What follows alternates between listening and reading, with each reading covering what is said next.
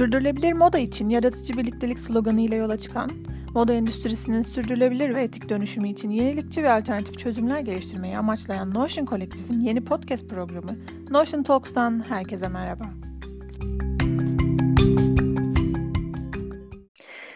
Merhaba İrem. Ee, bu Merhaba. hafta aslında e, Fashion Revolution haftası olduğu için e, Fashion Revolution'ı daha yakından e, tanımak e, adına İrem'i e, misafir etmek istedik. E, İrem Yampar Coş'tan e, Fashion Revolution Türkiye temsilcisi.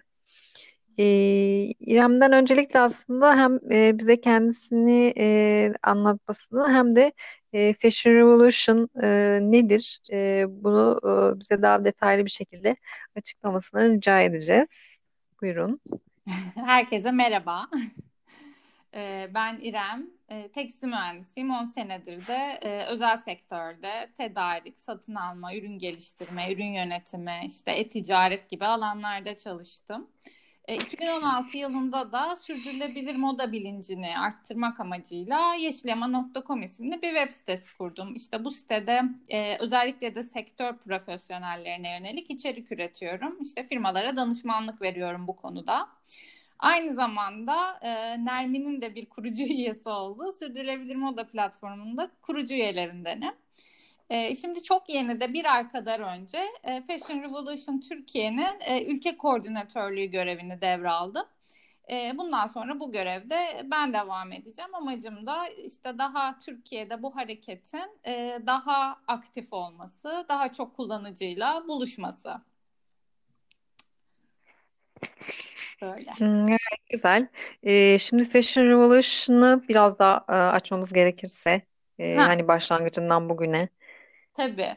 Ee, Fashion Revolution e, işte doğayı koruyup onaran, insanı büyüme ve karlılıktan üstün tutan küresel bir moda endüstrisine ulaş- ulaşmayı amaçlayan, e, kar amacı gütmeyen küresel bir hareket aslında. E, bu hareket nereden doğdu dersek e, işte 24 Nisan 2013 tarihinde e, Bangladeş'te e, bu kıyafet atölyelerine ev sahipliği yapan e, Rana Plaza isimli bir iş merkezi çöktü. E, aslında bu iş merkezine daha önce uyarılar yapılmıştı. Bu binada e, iş yapmanın tehlikeli olduğu ile ilgili ama e, bu tekstil işverenlerini durdurmadı. Burada birçok ünlü markanın da üretimi vardı ve üretime devam etti. E, 24 Nisan'da 2013'te bu bina çökünce e, 1100 küsür yani 1138 rakam yani resmi rakamlara göre tekstil işçisi hayatını kaybetti ve yüzlercesi yaralandı. Ve birden tüm sektör e, bakışını tekstil işçilerinin çalışma koşullarına çevirdi. Bu çok büyük bir olay oldu, bir dönüm noktası oldu. Hatta bu felaketten hareketle True Cost Gerçek Bedel diye bir e, belgesel de çekildi. E, benim de bu belgeseli izledikten sonra kariyerime başka bir yön e, vermeye karar verdim açıkçası. O yüzden benim de hayatımda çok önemli bir yeri var. E, Fashion Revolution'da işte her sene bu 24 Nisan ve bu tarihin bulunduğu hafta boyunca Fashion Revolution Week e, adı altında bazı bir dizi etkinlikler düzenliyor. E, bu etkinliklerin amacı da e, işte e, insanları tekstil sektörünün çevresel ve sosyal e, etkileri hakkında bilinçlendirmek, e, markalara sorular sormak e, ve bir kamuoyu oluşturarak e, markaların tedarik zincirlerinde daha şeffaf bir hale gelmelerini sağlamak. Aslında hareketin temel başlangıç noktası ve dayandığı ilkeler bunlar. E, bu seneki e, Fashion Revolution'da 2020'de aslında bir dizi bir sürü e, fiziksel etkinlik de vardı ama Covid-19'un Hı hı. e, olmasıyla beraber bunların tamamı dijitale çevrildi. E, biz Türkiye ekibi olarak işte yani bir ay önce ben görevi devraldım. O yüzden şu sıralar çok aktif etkinliğimiz yok. Sosyal medya aracılığıyla etkinliklere katılıp orada varlık gösteriyoruz. Ama diğer ülkelerin de etkinlikleri tamamen dijital ortamlarda. E, isteyen herkes de buna Instagram'dan, YouTube'dan, canlı yayınlardan katılım sağlayabiliyor. E, böyle Fashion Revolution böyle bir şey. Hı hı. İlk ortaya çıkarken e, hashtag Who Made My Clothes ile Evet. beraber e, herkes e, hem üreticiler yani daha doğrusu markalar bu hashtag'i yazıp e, bunun da yazılı olduğu bir kağıtla üretim yaptıkları alanda hem fotoğraf çekebiliyorlar hem de kullanıcı tarafında da e, bir şey var. Onu da sen aktar istersen.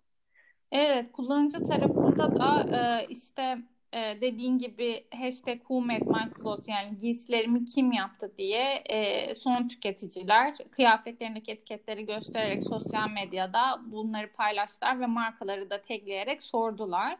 Birçok büyük marka da e, buna geri dönüş sağladı. Yani kıyafetlerinin nerede yapıldığını, kim tarafından yapıldığı sorularına cevap vermeye başladı. Pardon. Yani aslında Fashion Revolution kurulduğundan beri dünya genelinde birçok insan sesini ve gücünü e, moda endüstrisindeki değişim talebi için kullanmış oldu ve bunda başarılı da oldu. Endüstri onları Hı hı. dinlemeye başladı.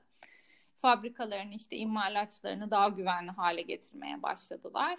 E, bu da kolektif e, eylemin, hep beraber yaptığımız eylemin, hareketin ne kadar güçlü olduğunu gösteriyor. Çünkü baktığımız zaman hani markalar e, parayı takip ediyor. Müşteriler ne isterse onların taleplerini e, öngörmeyi, ona göre üretim yapmayı e, planlıyorlar. E, bu doğrultuda da eğer müşteriler, tüketiciler daha şeffaf ve adil bir tedarik zinciri talep ederlerse ve bunun için bir kamuoyu oluştururlarsa markalar da bir şekilde o yöne doğru gideceklerdir ki gittiler de.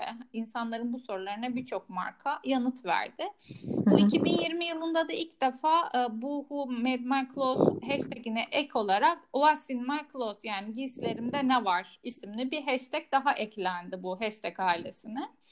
Bunun da amacı aslında kıyafetlerin içeriklerini sorgulamak. Ama tek içerik derken burada hani pamuk, yün, polyester bu kadar değil. Hani e, bu kıyafetimde yapılırken üretiminde ne kadar karbon salındı, işte içinde ne kadar zararlı kimyasallar var, ne kadar su tüketildi, e, ne kadar enerji tüketildi. Bunların hepsini e, içine alan genel bir soru aslında bu.